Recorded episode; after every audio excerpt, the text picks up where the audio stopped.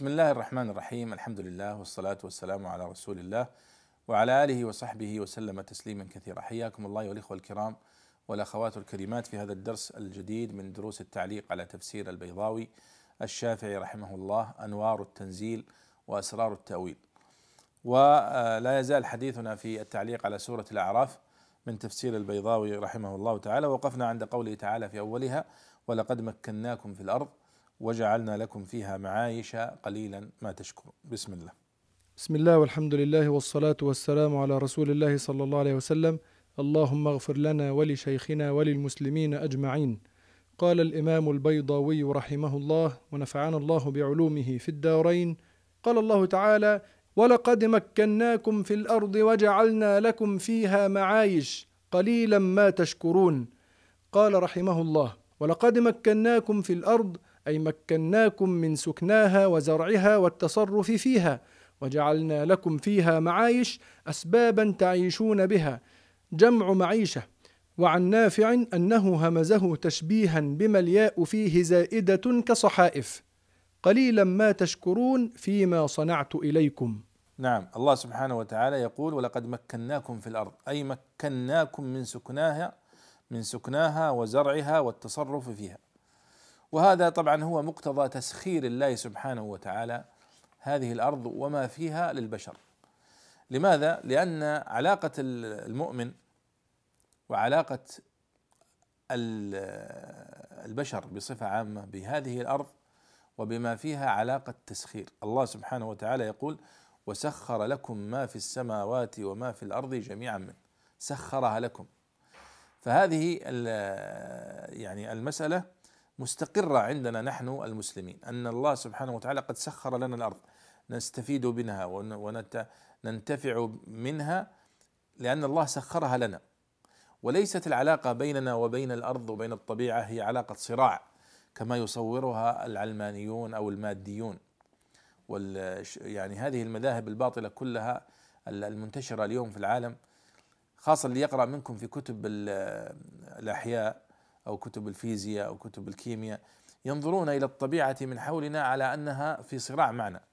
ولذلك هم يرون أن البقاء الأقوى البقاء الأصلح. نظرية داروين نظرية الانتخاب الطبيعي كما سماها هي تدور حول هذا المعنى. أن العلاقة بيننا وبين هذه المكونات أو هذه المخلوقات حولنا هي علاقة صراع. لا الله سبحانه وتعالى يقول ولقد مكناكم في الأرض وجعلنا لكم فيها معايش قليلا ما تشكرون.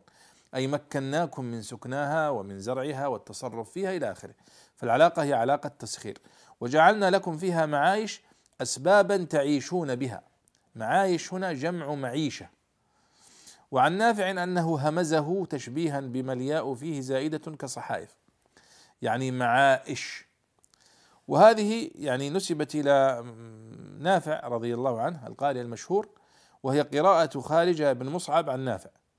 وكثير من العلماء يرون أن هذا من باب الغلط على نافع لأن الرواة الثقات كلهم يرون عنه بخلاف ذلك معايش وليس معائش نعم. قال قليلا ما تشكرون فيما صنعت لكم. نعم. قال الله تعالى ولقد خلقناكم ثم صورناكم ثم قلنا للملائكة اسجدوا لآدم فسجدوا إلا إبليس لم يكن من الساجدين. قال رحمه الله ولقد خلقناكم ثم صورناكم أي خلقنا أباكم آدم عليه السلام طينا غير مصور ثم صورناه. نزل خلقه وتصويره منزلة خلق الكل وتصويره. أي ابتدأنا خلقكم ثم تصويركم بأن خلقنا آدم ثم صورناه. ثم قلنا للملائكة اسجدوا لآدم وقيل ثم قلنا لتأخير الإخبار. فسجدوا إلا إبليس لم يكن من الساجدين ممن سجد لآدم. نعم ولقد خلقناكم ثم صورناكم. أي خلقنا أباكم آدم عليه الصلاة والسلام طينا غير مصور. ثم صورناه. قال البيضاوي نزل خلقه وتصويره منزلة خلق الكل وتصويره. يعني كأن الله سبحانه يقول خلقناكم صورناكم. والذي صوره الله سبحانه وتعالى في هو آدم عليه الصلاة والسلام خلقه من طين. أي ابتدأنا خلقكم ثم تصويركم بأن خلقنا آدم ثم صورناه ثم قلنا للملائكة اسجدوا لآدم. وقيل ثم قلنا لتأخير الإخبار فسجدوا إلا إبليس لم يكن من الساجدين أي لم يكن ممن سجد لآدم. ويحتمل أيضا أن معنى خلقناكم ثم صورناكم هو خلق البشر يشمل خلق آدم عليه الصلاة والسلام وخلق ذريته في أرحام أمهاتهم في بطون أمهاتهم. وقال الله سبحانه وتعالى وصوركم فأحسن صوركم وإليه المصير. فأيضا خلق الإنسان في بطن أمه يطلق عليه خلقا وتصويرا كما أنه يطلق على خلق آدم من طين وتصويره كذلك. قال الله تعالى قال ما منعك ألا تسجد إذ أمرتك؟ قال أنا خير منه خلقتني من نار وخلقته من طين. قال رحمه الله قال ما منعك ألا تسجد؟ أي أن تسجد ولا صلة مثلها في لئلا يعلم. مؤكدة معنى الفعل الذي دخلت عليه ومنبهة على أن الموبخ عليه ترك السجود. وقيل الممنوع عن الشيء مضطر إلى خلافه فكأنه قيل ما اضطرك إلى ألا تسجد. إذ أمرتك دليل على أن مطلق الأمر للوجوب والفور. قال أنا خير منه. جواب من حيث المعنى استأنف به استبعادا لأن يكون مثله مأمورا بالسجود لمثله كأنه قال المانع أني خير منه ولا يحسن للفاضل أن يسجد للمفضول فكيف يحسن أن يؤمر به؟ فهو الذي سن التكبر وقال بالحسن والقبح العقليين أولا. خلقتني من نار وخلقته من طين تعليل لفضله عليه وقد غلط في ذلك بأن رأى الفضل كله باعتبار العنصر وغفل عما يكون باعتبار الفاعل كما أشار إليه بقوله تعالى: ما منعك أن تسجد لما خلقت بيدي، أي بغير واسطة، وباعتبار الصورة كما نبه عليه بقوله: ونفخت فيه من روحي فقعوا له ساجدين، وباعتبار الغاية وهو ملاكه، ولذلك أمر الملائكة بسجوده لما بين لهم أنه أعلم منهم، وأن له خواص ليست لغيره، والآية دليل الكون والفساد. وأن الشياطين أجسام كائنة. ولعل إضافة خلق الإنسان إلى الطين والشيطان إلى النار باعتبار الجزء الغالب. قال ما منعك ألا تسجد أي أن تسجد؟ ولا صلة مثلها في لئلا يعلم. يعني البيضاوي يرى كما مر أن هذه كأنها زائدة في الإعراب. ما منعك ألا تسجد. أن لا تسجد. قال معناها ما منعك أن تسجد. طيب ولا التي ألا قال لا هنا صلة. مثلها في قوله تعالى لئلا يعلم أي ليعلم. مؤكدة معنى الفعل الذي دخلت عليه. ومنبهة على أن الموبخ عليه ترك السجود. وقيل الممنوع عن الشيء مضطر إلى خلافه فكأنه قيل ما اضطرك إلا إلى ألا تسجد. إذا أمرتك. قال البيضاوي دليل على أن مطلق الأمر للوجوب والفور. وهذا استنباط أصولي من من البيضاوي. ما منعك ألا تسجد إذ أمرتك. فكان معنى الكلام أن المفترض الاستجابة الفورية بعد الأمر. وهذه مسألة من مسائل أصول الفقه. هل الأمر يقتضي الفورية ويقتضي الوجوب؟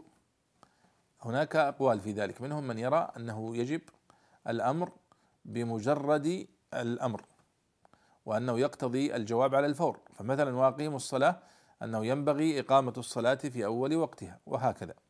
فقوله هنا ما ما منعك ألا تسجد اذا أمرتك استنبط منها البيضاوي أن هذا دليل على أن مطلق الأمر للوجوب والفور.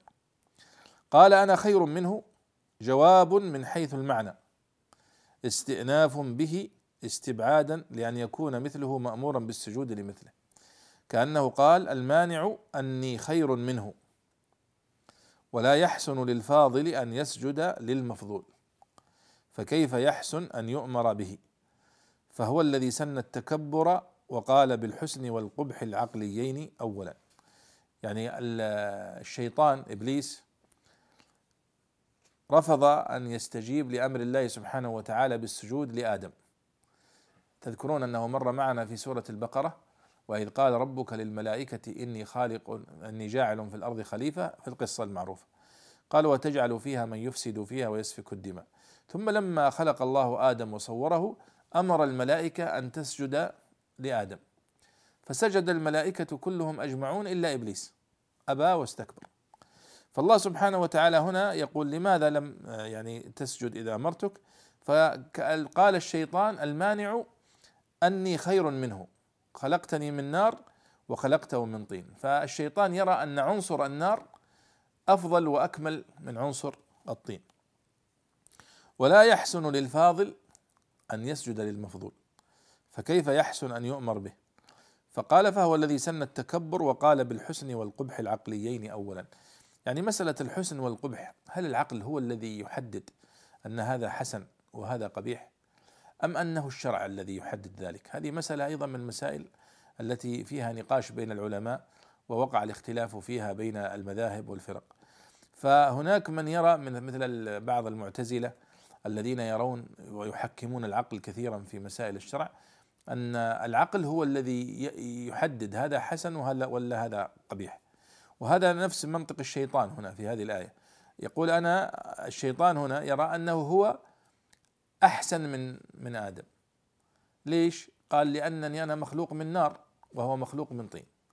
فإذا هو حكم على أنه أحسن من آدم بعقله. ويرى هو أن الطين أو أن النار آه، أكمل من الطين.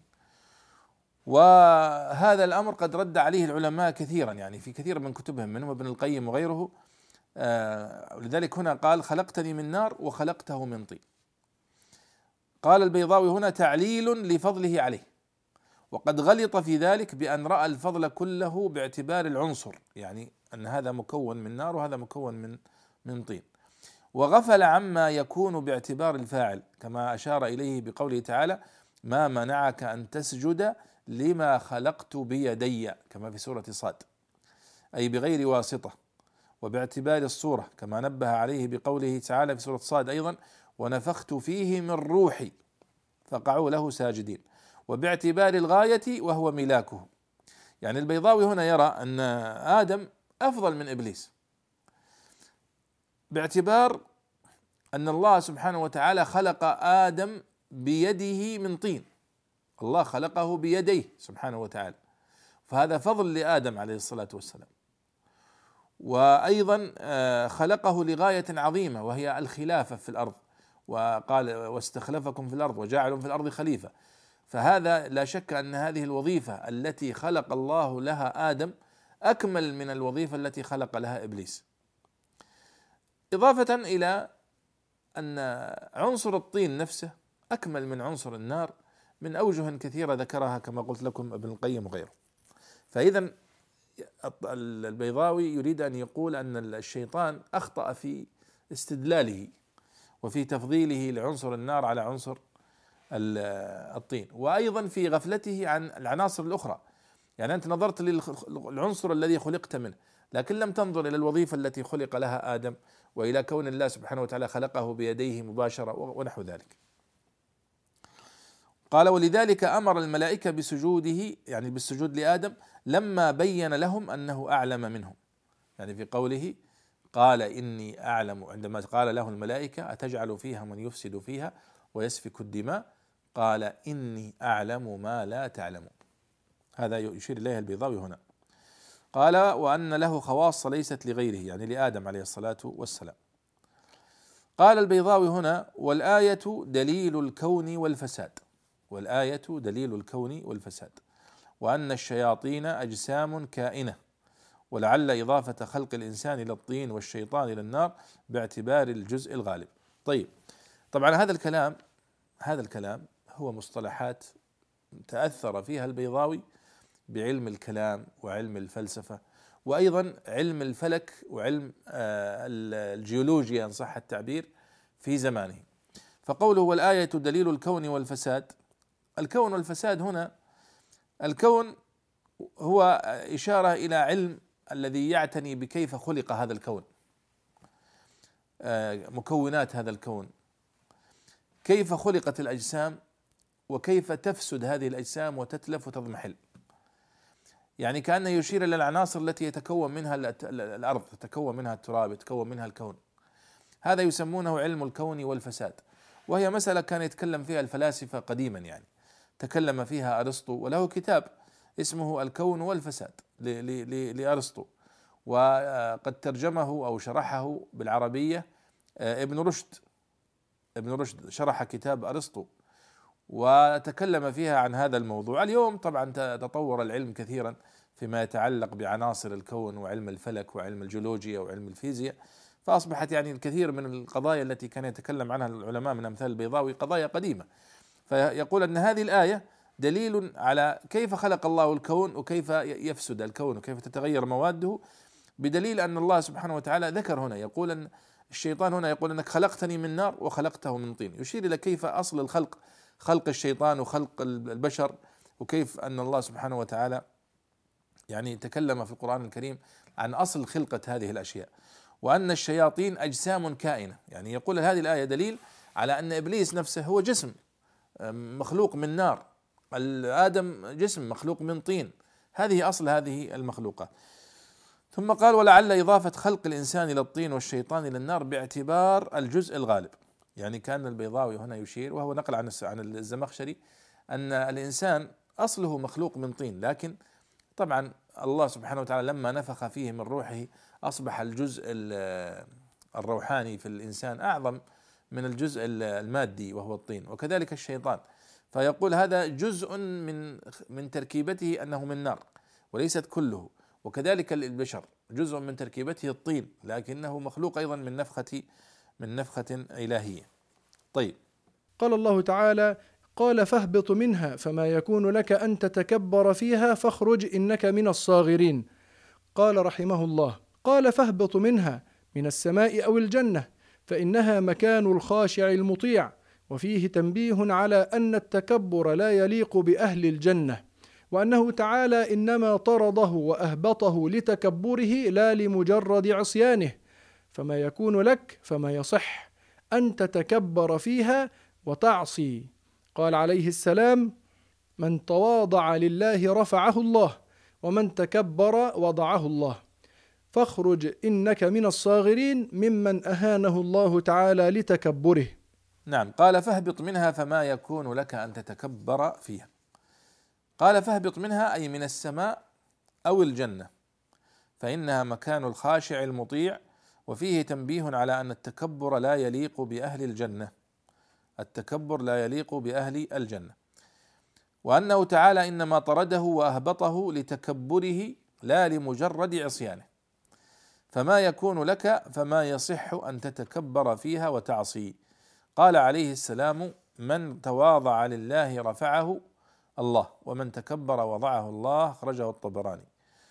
فاخرج إنك من الصاغرين ممن أهانه الله تعالى لتكبره. فيعني هذه الآية تدل على أن آدم وإبليس إما أنهم كانا في السماء كما يقول البيضاوي هنا أو في الجنة نفسها. والصحيح أنهم كانا في الجنة. لأن الله سبحانه وتعالى نص في مواضع كثيرة. أسكن أنت وزوجك الجنة. ثم لما قال في الآية هنا فاهبط منها. الهبوط يكون نزول من مكان أعلى إلى مكان أسفل. فإذا هو إهباط وإخراج من الجنة لحكمة. ولو لاحظتم أيها الإخوة والأخوات أن الله في سورة البقرة يقول للملائكة قبل أن يخلق آدم وإذ قال ربك للملائكة إني جاعل في الأرض خليفة. فهو قبل أن يخلق آدم قد حدد مكان معيشته وهو أنه في الأرض وليس في الجنة. ثم لا لما ذكر الله قصته أنه خلقه في الجنة وابتلاه وكان أصلا خلقه للأرض فأنزله وأهبطه سبحانه وتعالى إلى الأرض وكان ما كان. نعم. قال الله تعالى قال أنظرني إلى يوم يبعثون قال إنك من المنظرين. قال رحمه الله قال أنظرني إلى يوم يبعثون امهلني إلى يوم القيامة فلا تمتني أو لا تعجل عقوبتي. قال إنك من المنظرين يقتضي الإجابة إلى ما سأله ظاهرا لكنه محمول على ما جاء مقيدا بقوله تعالى إلى يوم الوقت المعلوم وهو النفخة الأولى. أو وقت يعلم الله تعالى انتهاء أجله فيه وفي إسعافه إليه ابتلاء العباد وتعريضهم للثواب بمخالفته. قال انظرني إلى يوم يبعثون. قال فإنك من قال إنك من المنظرين. اذا آه، آدم آه، لما أمر الله سبحانه وتعالى الملائكة بالسجود له ورفض إبليس واستكبر أن يسجد قال الله سبحانه وتعالى أن إبليس طلب من الله مهلة. قال انظرني إلى يوم يبعثون. يعني أمهلني إلى يوم القيامة فلا تمتني. وهذا إشارة إلى أن إبليس كان يؤمن بالبعث ويعرف أن الله سوف يكون هناك يوم اسمه يوم القيامة يبعث فيه الناس. أو لا تعجل عقوبتي. قال إنك من المنتظر من إنك من المنظرين. قال يقتضي الإجابة إلى ما سأله ظاهرا. لكنه محمول على ما جاء مقيدا بقوله تعالى إلى يوم الوقت المعلوم. إلى يوم الوقت المعلوم وهو النفخة الأولى. أو وقت يعلم الله تعالى انتهاء أجله فيه وفي إسعافه إليه ابتلاء العباد وتعريضهم للثواب بمخالفته. يعني أن الله سبحانه وتعالى قد أجاب إبليس إلى هذا فأمهله إلى يوم القيامة ابتلاء للناس ابتلاء للناس لأنه لا يمكن أن يكون هناك ابتلاء للناس إلا بوجود إبليس الذي يوسوس لهم ويضلهم ويغويهم فيكون هناك يعني الصراع بين الحق والباطل الذي بناء عليه يكون ثواب الله للمطيعين المؤمنين وعقابه للعصاة والكافرين. نعم. قال الله تعالى: قال فبما أغويتني لأقعدن لهم صراطك المستقيم.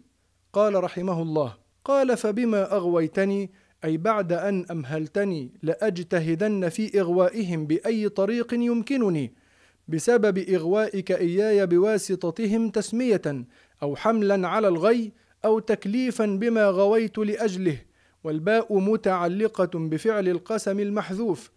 لا باقعدن فإن اللام تصد عنه. وقيل الباء للقسم لأقعدن لهم ترصدا بهم كما يقعد القطاع للسابلة. صراطك المستقيم طريق الإسلام. ونصبه على الظرف كقوله لدن بهز الكف يعسل متنه. فيه كما عسل الطريق الثعلب وقيل تقديره على صراطك كقولهم ضرب زيد الظهر والبطن. قال فبما أغويتني لأقعدن لهم صراطك المستقيم. قال فبما أغويتني أي بعد أن أمهلتني لأجتهدن في إغوائهم بأي طريق يمكنني بسبب إغوائك إياي بواسطتهم تسميه يعني يقول الآن إبليس أنا قبل أن تخلق آدم وتأمرني بالسجود له كانت أموري مستقيمة. كما يعني ما ما, ما نعرف نحن في القرآن الكريم ولا في السنة كيف كان حال إبليس قبل آه، معصيته لله في السجود لآدم. ما ندري. فيبدو أنه كانت أموره ماشية ومستقيمة مع الملائكة. لكنه لما رفض أن يسجد لآدم هنا بدأ تاريخه الأسود. وطرده الله من رحمته ولعنه وحكم بغوايته. فإبليس هنا يقول أنت أغويتني يا رب بهذا الموقف. لأن إبليس كان يعني آدم كان سببا في أنني أوصف بأنني غويت وعصيت. أو حملا على الغي أو تكليفا بما غويت لأجله. قال والباء متعلقة بفعل القسم المحذوف. قال فبما أغويتني يعني والله بما أغويتني. الباء متعلقة بفعل القسم يعني أقسم بالله بسبب ما أغويتني. آه لا بأقعدن فإن اللام تصد عنه فبما أغويتني لأقعدن لهم صراطك المستقيم. وقيل الباء للقسم لأقعدن لهم ترصدا بهم كما يقعد القطاع للسابل. القطاع يعني قطاع الطرق والسابلة هم الذين يمشون في الطريق لأن الطريق هي السبيل. صراطك المستقيم طريق الإسلام ونصبه على الظرف يعني صراطك المستقيم. لاقعدن لهم صراطك المستقيم يعني لاقعدن لهم في صراطك المستقيم. هذا معنى أنه نصب على الظرف. كقوله لدن بهز الكف يعسل متنه فيه كما عسل الطريق الثعلب. هذا شاهد شعري استدل به البيضاوي هنا وهو من شعر ساعدة ابن جؤية الهذلي. قصيدة طويلة له. ماذا يقول في البيت؟ يصف الرمح الذي يحمله بأنه لدن أي لين آه، بهز الكف. فهو يقول هذا الرمح لين في يدي وهو يهتز في يدي للينه ويعني مطاوعته كما عسل الطريق الثعلب. كما عسل الطريق الثعلب يعني كما كان تحرك الثعلب في طريقه. فالشاهد فيه هنا يعني لدن بهز الكف يعسل يعني يعسل يتحرك. متنه أي الرمح نفسه. كما عسل الطريق يعني كما تحرك في الطريق الثعلب الثعلب فعسل الطريق يعني عسل في الطريق. فنسب الطريقة هنا نصبها على أنها ظرف. فتماما. لأقعدن لهم صراطك المستقيم يعني لأقعدن لهم في صراطك المستقيم. تماما مثل كما عسل الطريق كما عسل في الطريق. هذا هو معنى الشاهد. وقيل تقديره على صراطك يعني كقولهم لأقعدن لهم على صراطك ضرب زيد الظهر والبطن. نعم. ولعلنا آه، نتوقف عند هذه الآية آه، لانتهاء وقت هذه هذا الدرس ونكمل بإذن الله تعالى في المحاضرة القادمة مع قصة إبليس وعصيانه لربه في هذه السورة العظيمة. ونراكم بإذن الله تعالى في اللقاء القادم وأنتم على خير وفي خير والسلام عليكم ورحمة الله وبركاته.